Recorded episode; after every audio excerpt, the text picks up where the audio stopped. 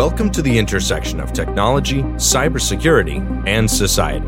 Welcome to ITSP Magazine. You're listening to a new episode of Stories from Space podcast, where your host, Matthew Williams, examines the history of human spaceflight, the breakthroughs that revolutionized our understanding of the universe and our place in it, and the brave individuals who work tirelessly to advance the frontiers of our understanding. Knowledge is power, now more than ever.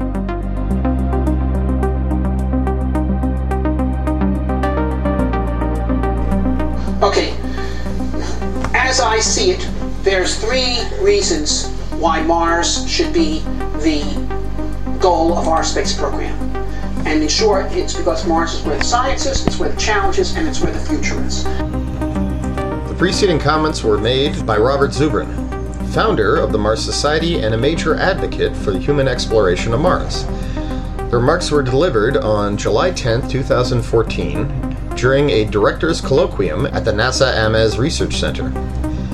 The title of the colloquium was Mars Direct Humans to the Red Planet Within a Decade, during which Zubrin summarized his arguments made in his book, The Case for Mars The Plan to Settle the Red Planet and Why We Must. Such proposals for human missions to Mars go back decades, and as of the mid 2000s, NASA has been actively planning on sending its astronauts there by the 2030s. They've since been joined by the Chinese space program, which recently indicated that they too hope to send astronauts to the Red Planet by the early 2030s. This presents a number of challenges, not the least of which have to do with astronaut health and safety. There are also the technological hurdles that need to be overcome, the logistical issues that need to be addressed, and all the while there's the question of what are we doing about the moon in the meantime? I'm Matt Williams, and this is Stories from Space.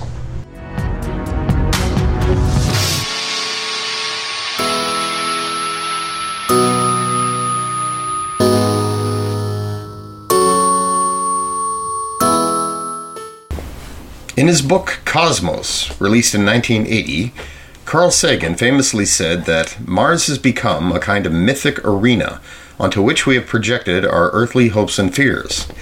Ironically enough, Mars occupied this role long before the age of space exploration.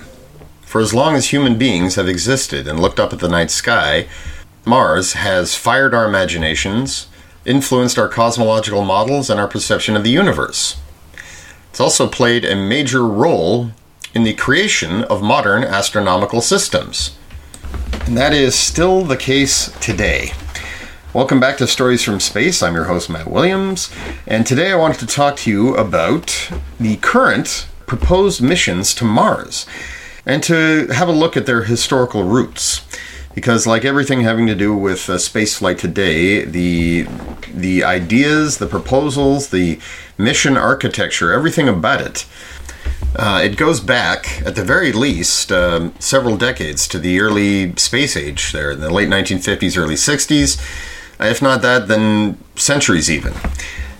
Now in terms of what nasa and the chinese space program are planning right now what they're hoping to do is to commence sending crewed missions to Mars every 26 months starting in 2033. So that would effectively mean that um, missions would launch 2033, 2035, 2037, and uh, almost every two years, uh, right on up into the 2040s. And the long term aim is to establish a reusable habitat on the surface of Mars that will facilitate regular missions there by um, NASA astronauts, international astronauts, and also uh, taikonauts. That's the Chinese uh, term for it. That they'll be able to uh, pick up where all the robotic missions we've sent there over the years left off and hopefully find evidence of past life or possibly even current life. And as I said, though, the um, the inspiration for all this and the shoulders that these plans are standing on there. They uh, they go back to the early space age and the first known recorded example of a of a mission to Mars of a crude mission architecture to Mars was actually uh, published in 1952 and it was called the Mars Project And this was written by famed rocket scientist Wernher von Braun, who uh, had originally been uh, working for the Nazis during World War II and helped develop the V 2 rockets, and then had been uh, recruited to help NASA during the space race as part of Operation Paperclip. And yes, he wrote a detailed treatise about uh, a possible mission to Mars even before he was working with NASA. And uh, it, uh, it was inspired in large part by the U.S. Navy's Antarctic expedition called Operation Highjump, which they did in uh, 46 and 47 he drew some inspiration from this this big uh, this expedition to remote locations on Earth there, which were very hostile environmentally, very cold, very dry, and and which required a great deal of planning and logistics and supplies. So he used that same idea and he came up with a plan for a flotilla of spacecraft that would be assembled in low Earth orbit by reusable shuttles and 10 spacecraft in total, seven that would be carrying crew and three that would be carrying cargo, and it would have a crew of 70. And the way he figured it, this would be ready to go by 1965. Uh, it would then launch to Mars. The entire journey would take about three years and would result in the creation of a, of a base camp around the equatorial region. And it was incredibly detailed because not only did he plot out how exactly uh, these massive ships and uh, the winged spacecraft they'd bring along and surface uh, vehicles, not only did he plot out how all these would work and land and find their way to uh, the selected base campsite and build a, a base.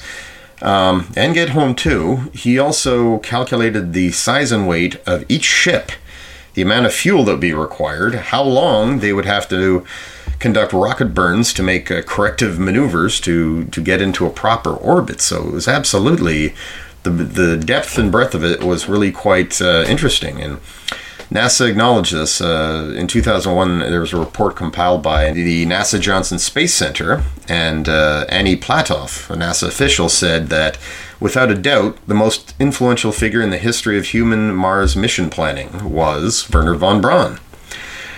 And so this went on to inspire quite a bit of, uh, of thinking during the, the space age. In fact, by 1954, Collier's magazine um, they did this large spread called "Man Will Conquer Space Soon," and it featured um, von Braun's concepts there with a whole lot of very uh, very eye-catching art that showed spacecraft in orbit around Mars being assembled in orbit around Earth. Uh, vehicles landing and rolling out on the surface of Mars and also the moon yeah, this also became the basis for a series of uh, movies by Disney that uh, were about the very same thing. The future of spaceflight, basically, and really captured the spirit of the early space age and all of the fantastic dreaming that was that was taking place at the time. At the same time, there were actual proposals for crewed missions to Mars. So NASA and the Soviets both had their share of them, and they tended to uh, to all be drafted uh, late 50s, uh, early 60s, right when uh, both space agencies were deep into planning how they were going to one up each other. So, yeah, in addition to uh, all of their efforts to to put uh, astronauts and cosmonauts into orbit and to send them to the moon, they were contemplating the next logical step beyond that, which of course is Mars. One proposal, one very interesting proposal, was Project Orion. And this was a um, this is a famous example of an interstellar um, project, which uh, called for what's known as nuclear pulse propulsion.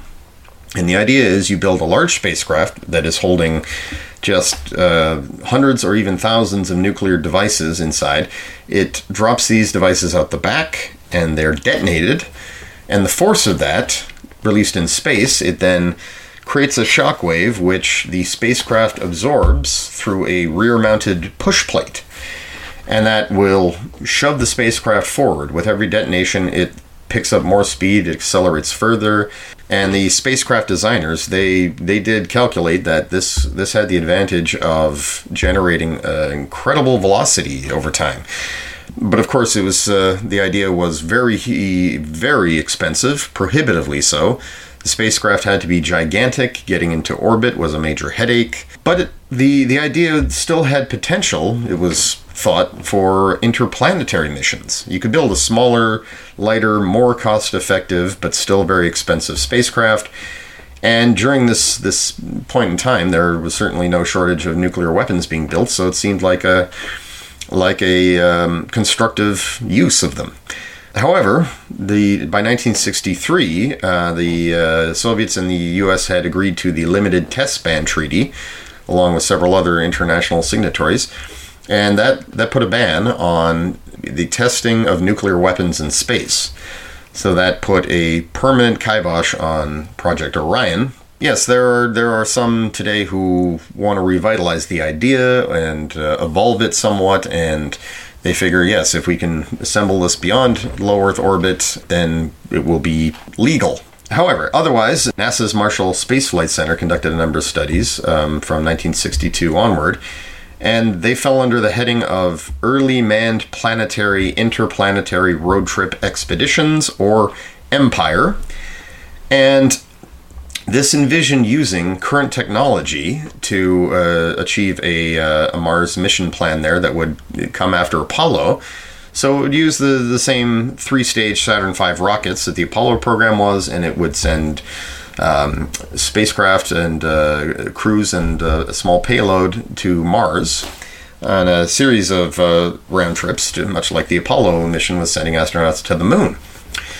And Following the success of the Apollo program in the early 70s, von Braun had a chance to work with this and update his uh, Mars project idea. And he said that if uh, the Saturn V rockets, if we could take the first stage of those rockets and equip them with a nuclear engine, which NASA had developed and tested, and was known as the Nuclear Engine for Rocket Vehicle Application, or NERVA, then yes, these rockets would have the uh, the power and the velocity to to do a uh, a trans Mars injection. So they could break free of Earth, achieve escape velocity, and be powerful enough to break free of the Earth Moon system and head all the way to Mars. This proposal was passed over by the Nixon administration because in the wake of Apollo, there were um, there were budget concerns. There was a whole new environment to deal with geopolitically, and the Russians had ceded the race to the moon, so it was decided instead that they would go with the more cost effective space shuttle program. And in parallel, the Soviets had developed their own studies. The mission architecture they created um, was overseen by the Soviet uh, rocket specialist Mikhail Tikhonravov. And he did a series of studies on behalf of uh, the Soviet space program. He and his colleagues, they developed a few different designs for a a crewed spacecraft that would carry cosmonauts to Mars, either on a three year mission, which would land on the surface, or a 21 month flyby. The problem with these plans was they were all based around the development of the N 1 rocket, and that was the Soviets' answer to the Saturn V, basically. It was this massive three stage rocket, very powerful. Unfortunately, it was never flown successfully. It blew up um, during uh, one test in particular on the landing pad and devastated uh, the the Baikonur launch site. Shortly thereafter, the N1 rocket was canceled, um, much like uh, all efforts to send cosmonauts to the moon, because the Soviets were, were also facing a budget crunch, and so they officially ceded the race to the moon to NASA and started looking to uh, more cost effective programs in the post Apollo era as well. So it would be some time before ideas would be dusted off again. There was one very interesting uh, plan that had been uh, drafted by James Lovelock, but it wasn't. Uh, it wasn't an official plan. Yeah, it was actually. Um, it took the form of fiction. And James Lovelock, it should be noted, he is a famous NASA scientist. He helped develop climatological models for NASA um, based on Earth to aid in the study of Mars and other planetary environments. And this led him to the thing that he is perhaps best known for, which is the Gaia hypothesis the idea that ecological systems on a planetary scale are all part of the same basic organism there. They um, they are self reinforcing, self correcting, um, and if you mess with them, you you run the risk of throwing off the entire balance. And so that that had a profound impact on the environmental movement. Um, And he also wrote in 1984, he released a book called The Greening of Mars. And that contained uh, his thoughts on space flights, space travel, the the next great leap for human space exploration, and all of his ecological thinking. And it was the first fictional account of how Mars could be settled and terraformed by human beings using then current technology. And it was really quite fascinating. He basically said that it could be done by taking all the nuclear launchers that were never used, all the solid rocket boosters, uh, equipping them first with payloads of chlorofluorocarbons, which were being phased out at the time. That way, thickening the atmosphere of Mars, warming up the planet, and then crews would be sent in to, to live on the surface and do the crucial work of converting the atmosphere and uh, and greening the surface, right? And it would all be overseen by the United Nations Environmental Program.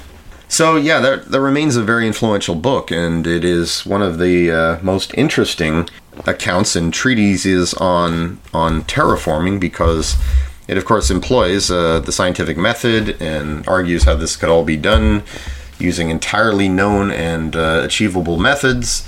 But it was it was told in sort of a science fiction format. And six years later, Robert Zubrin, the founder of the Mars Society, and his colleague David Baker, they wrote a report for NASA called Mars Direct. They offered an expanded version of this argument there in a book they re- released six years later. And this proposal um, has gone on to influence all the uh, the current mission planning. They're either taking a page from it or they're offering uh, modified versions of it. Basically, Mars Direct was a proposal to send missions directly to Mars from Earth. They offered an architecture, mission architecture, which would be relatively low cost and would use uh, basically all of uh, NASA's existing infrastructure there to create a new series of heavy launch vehicles and spacecraft that could send the payloads and crew to Mars. And they expanded on this further there in 1996 with a, a, popular book called The Case for Mars. In that book, they not only spoke of how we could send missions to Mars today, not only that, but regular missions could be sent that would eventually lead to colonization. They even wrote about how an economy could be developed and how what the habitats would look like and how they would uh, need to evolve over time. And uh, a lot of these similar ideas can be seen in um, the Kim Stanley Robinson series there Red Mars, Green Mars, Blue Mars. It, has got a lot of the same thinking there, especially where the sort of uh, graduated approach to settlements is concerned, right?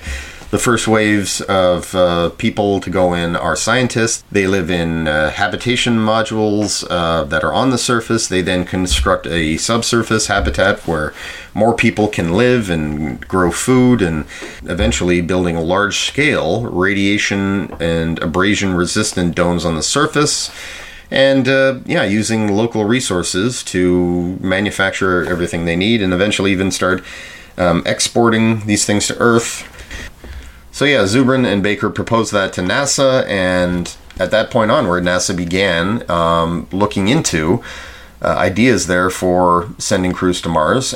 And this included a five year study known as the Mars Design Reference Mission. This consisted of five overall um, conceptual design studies based on current technology.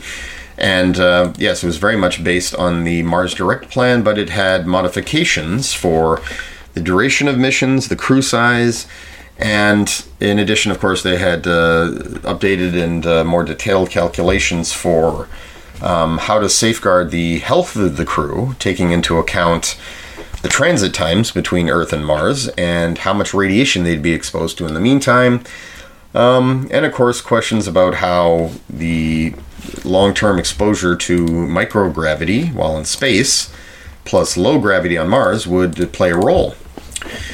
Uh, this this began to mature over time, and a lot of new considerations were being brought in, like can we build spacecraft that will go faster using nuclear engines? Um, solar electric propulsion and ion engines were also considered because that's, uh, they're extremely fuel efficient and can lead to much lighter spacecraft. And also whether or not the um, the elements, the mission components, like the rockets and the spacecraft, whether or not they were going to be expendable as they were during the Apollo era or reusable.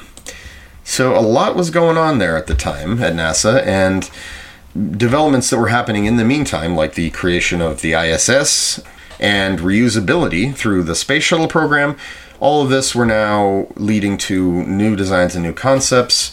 And so by the the mid 2000s, things really began to come together there, and, and next generation concepts were being developed. So this brings us to the Constellation program, which was kicked off in 2005. The objectives of this was to create a new generation of heavy launch vehicles and spacecraft that uh, would be able to make the trip to Mars, land, and return in a way that was as cost effective as possible, relied on uh, current technology. And so designs were produced for um, the Ares 1 and Ares 5 rockets for the crew exploration vehicles, it was called, and also for a lunar lander known as the Altair Lunar Surface Access Module. So, so this program bore some fruit, uh, which included the creation of the first Ares One rocket, and it was the um, it was the crew vehicle. So it was a long, slender rocket known as the Stick, and it would have the uh, crew exploration vehicle uh, integrated to the front of it, and they managed to conduct uh, a successful um, abort system test with the uh, with the crew exploration vehicle. They even managed to launch uh, the first stage of an Ares 1 in uh, October of 2009. So the rocket did make a successful uncrewed test flight. However, um, in 2009, the program was canceled because of the massive economic downturn.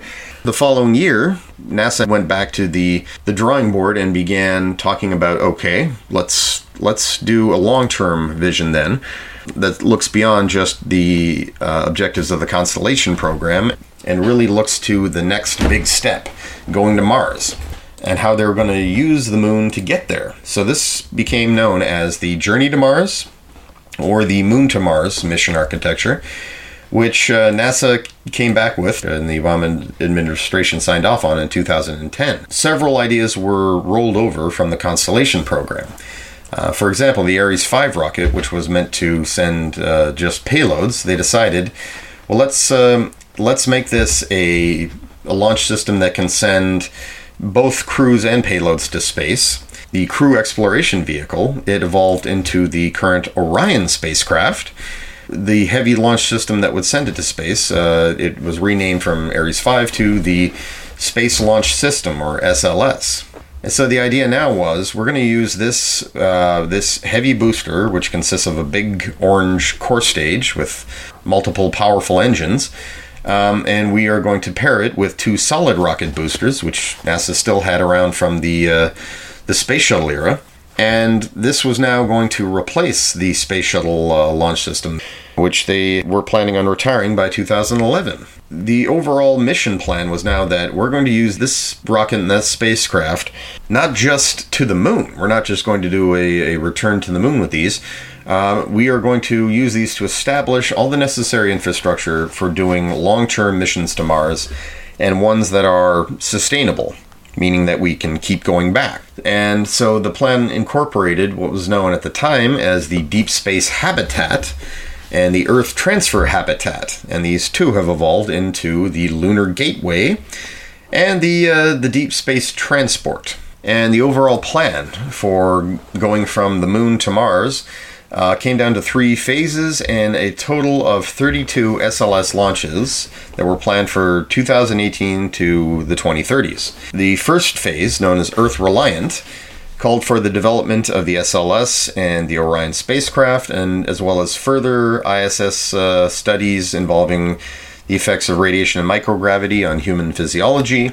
And phase two, Proving Ground, that involved exploration missions where crews would be launched by the SLS and Orion, and uh, which would then, uh, between 2024 and 2028, they would deliver all the necessary parts for the Lunar Gateway, which would be in orbit around the moon. And then they would rendezvous with an asteroid that had been towed into uh, lunar orbit. And this was known as the Asteroid Redirect Mission.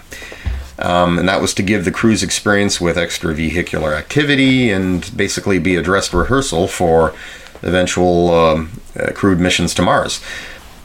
So for phase three, known as the Earth independent phase, that called for the continued use of robotic landers, rovers, and orbiters to uh, explore the surface of Mars, to scope out resources and uh, good landing sites and places for surface habitats in preparation for uh, crewed missions. Then, by between 2028 and 2033, NASA would use the Lunar Gateway and the Deep Space Transport to send another uh, modular uh, space station to orbit around Mars, known as the Mars Base Camp. And similar to the Lunar Gateway, it would have a reusable lander that would carry crews to and from the surface. And so by 2033, once that was assembled and ready, that's when NASA would launch uh, astronaut crews to the Lunar Gateway, who would then take their Orion spacecraft uh, and mount it uh, onto the Deep Space Transport, which would rely on solar electric propulsion to make the journey to Mars. And this would take about six to nine months, and they would happen every 26 months. And once the uh, the crews arrived around Mars, they would then yes integrate with the uh, the Mars base camp, take the reusable Mars lander down to conduct surface operations, build a habitat, and between 2033 and the early 2040s, this would facilitate uh, regular missions to Mars that would uh, initially be scientific in nature but could eventually expand and become commercial and would allow international partners to do that. However, uh, things sort of changed uh, around uh, 2017, 2018 there with uh, under the Trump administration. Now, initially, by 2016, NASA had, was getting a bit nervous because the Trump administration had, had failed to meet with NASA to discuss uh, its future plans. And this is something uh, incoming administrations have done since, well, since the Johnson administration, basically. Um, they have uh, they have met with NASA before taking office, or just shortly thereafter, and discussed what they wanted to do. And this way, NASA had some idea of what the future held for them, and uh, they had some ideas to budgets and and so forth. There was a uh, some initiative was taken there. Transitional funding was made available. Um, Senator Ted Cruz and a handful of uh, Republicans uh, had drafted up a, a bill to uh, to keep NASA funded well into the uh, fiscal year 2017. They did the plan did change a little bit though. The asteroid redirect mission was dropped in favor of returning to the lunar surface by 2028. As soon as the lunar gateway was assembled and a crewed mission was sent there, they would be able to take the a reusable lunar lander down. As I said, they're both uh, all the space stations here that are that are proposed will have reusable landers. They would then take that down to the surface, and this would represent the first American astronauts on the moon since the Apollo era. And so this this plan carried over into 2017, at which point at which point the uh, Vice President Mike Pence uh, finally announced what the administration's plans for space were and it was not yet named the Artemis program, but the announcement that was made in 2017 was that the Trump administration would be prioritizing a return to the moon. And so this really didn't represent any real changes, but it did seem as though it was a, a shift from the policy of the Obama era, possibly due to uh, uh, enmity between the outgoing president and, and the new one. Um, in any case, though, it, it still represented the same uh, mission architecture. It's just that phase one and two were still a go, and phase three had not been abandoned, it was just being de emphasized. However, by 2019, things had changed. First, uh, Vice President Pence uh, announced that the timetable was being moved up that NASA was to land astronauts on the lunar surface by 2024 at the latest. And he also indicated that if uh, this could not be done, then shakeups would would be uh, called for. In other words, if uh, anyone tells us that we can't do it by then, uh, they're going to be fired and replaced by somebody else. And that is exactly what happened. several uh, veteran personnel were quietly demoted, and others.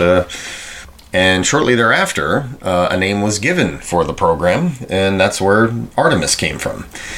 So the plan at this point was that we are going to return to the moon, and that's going to happen by 2024 or bust. That we still plan on building the lunar gateway. Um, however, it was unclear if they were if they would be able to do that by 2024, and that uh, ultimately it had to be deprioritized as well.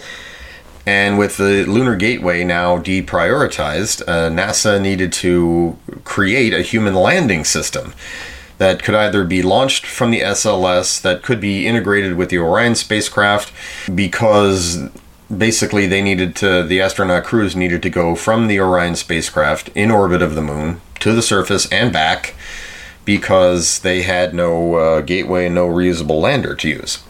And so that began the whole process of the human landing system uh, contracts, which SpaceX ultimately secured with their uh, their Starship uh, redesign, uh, known as the Starship HLS uh, or the Lunar Starship. The idea now was that um, after testing and development of the SLS was complete, NASA would begin to uh, conduct test launches, and uh, then they would uh, send a crew uh, around the moon on a circumlunar flight, similar to what they did in the Apollo program. And that Artemis 3, which would take place in 2024, would be the one where astronauts return to the surface for the first time since Apollo.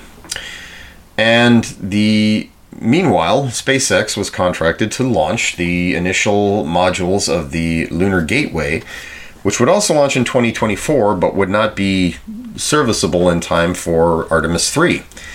So ultimately, the astronauts would be relying on SpaceX to provide the human landing system as well.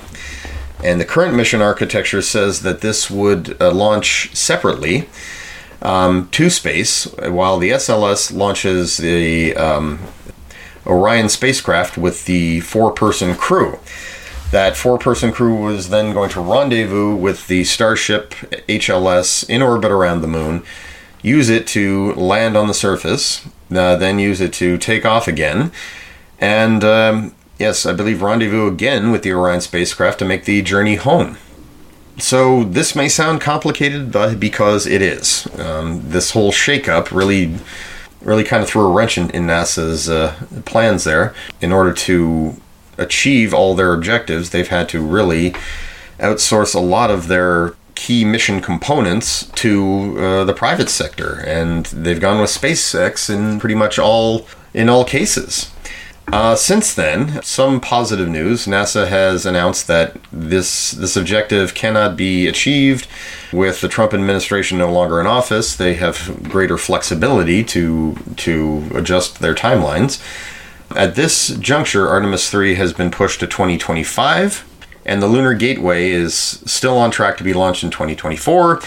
And as in the deep space transport, that remains to be seen, but that, that will come together in time in terms of uh, the missions to Mars, yeah, things have changed somewhat in, in recent years because China, less uh, less than five years ago, in fact, they were still it was still believed that they would wait between the 2040s and 2060s to send missions to Mars. They had sort of officially ceded Mars as as Russia had as well in order to focus on lunar missions by the 2020s 2030s. But China has also pushed up its timetable for Mars and said that they hope to launch during the exact same timeline 2033, 2035, 2037, and beyond. And of course, SpaceX is also planning on uh, mounting its own missions. For them, this comes down to Mars Direct missions that would be accomplished with the Starship and Super Heavy launch system that timetable on that, of course, is also tentative and, and is being pushed back in accordance with Starship testing. But Musk still, based on his most recent statements, he still hopes that crewed missions to Mars will be a reality in this decade. And that with uh, the Starship factory and the launch uh, tower uh, all running there at Boca Chica, or the SpaceX Starport as it's now called, that he'll be able to launch hundreds or even thousands of starships towards Mars, each one carrying 100 passengers or 100 megatons of cargo, thus establishing a permanent base there either early next decade or before this decade is out. It's an extremely ambitious plan, but that that's always been the nature of Musk and SpaceX. He's always been very ambitious and optimistic with his timelines.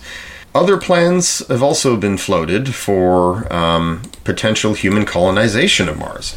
And this included the uh, crowd-funded effort known as Mars One, which has since gone become defunct, Richard Branson has also talked about bringing people to Mars by the 2030s. Jeff Bezos has spoken more about uh, building colonies in space, but it's very clear that the commercial sector wants to get in on this big old Mars rush. And the European Space Agency also wants to, with the possible use of the Ariane 5 rocket, uh, they want to start sending crewed missions to Mars by the mid 2030s. And uh, Roscosmos is still talking about doing crewed missions to Mars by the 2040s to 2060s. And of course, that will depend uh, very heavily on the state of, uh, of international relations and whether or not Russia's space program is able to well, maintain amidst all the sanctions and the uh, budget crunch. So, having spoken about all the, uh, the plans, there's of course always the question of the reasons. And this is where crewed missions to Mars, especially long term colonization terraforming efforts, it produces a, a, there's there's always a resistance, a backlash to it. People saying that uh, this this seems a waste of money. It's stealing focus from Earth. Why are we doing it? As Robert Zubrin explained in early in our show here in that clip, it's that there are multiple reasons, and they include our humanity's expansion beyond the Earth Moon system and the utilization of all the resources that, that exist between Earth and Mars, and how that will usher in a new era of potentially post scarcity and a whole new economic system. Also, the research it would allow us to to conduct astrobiological studies that are unparalleled. Or the Mars is the only other planet in the solar system where life is believed to have once had a had a foothold there still could be life there today in underground caches, and that's something that that knowledge would be very beneficial. The development of these missions and all the necessary parts will have uh, immense benefits, immense commercial applications here at home. The Apollo program it, it led to so many advances here on Earth in terms of medicine, in terms of uh, environmental controls, in terms of our knowledge about the natural environment, in terms of communications, in terms of uh, just everyday life. And it was because all the research financed by NASA and the US government with taxpayer money, all the, the ideas that came from that were made available to the public for free through NASA spinoff. Again, we can expect uh, so much in the way of advancement here too. But perhaps the best reason is because it represents a challenge. Much like uh, Kennedy had said about uh, the Apollo program, we do these things because they are hard, because they have a way of bringing out the best in us and and fostering growth, not just in terms of material well-being or scientific gains, but just culturally and as a species, we we find ourselves growing in response to the fact that we are able to do the very, very difficult things that uh, some say can't be done. Well, much of that is uh, a subject for other episodes and and are issues which I genuinely hope to explore. Thank you for listening. I'm Matt Williams, and this has been Stories from Space.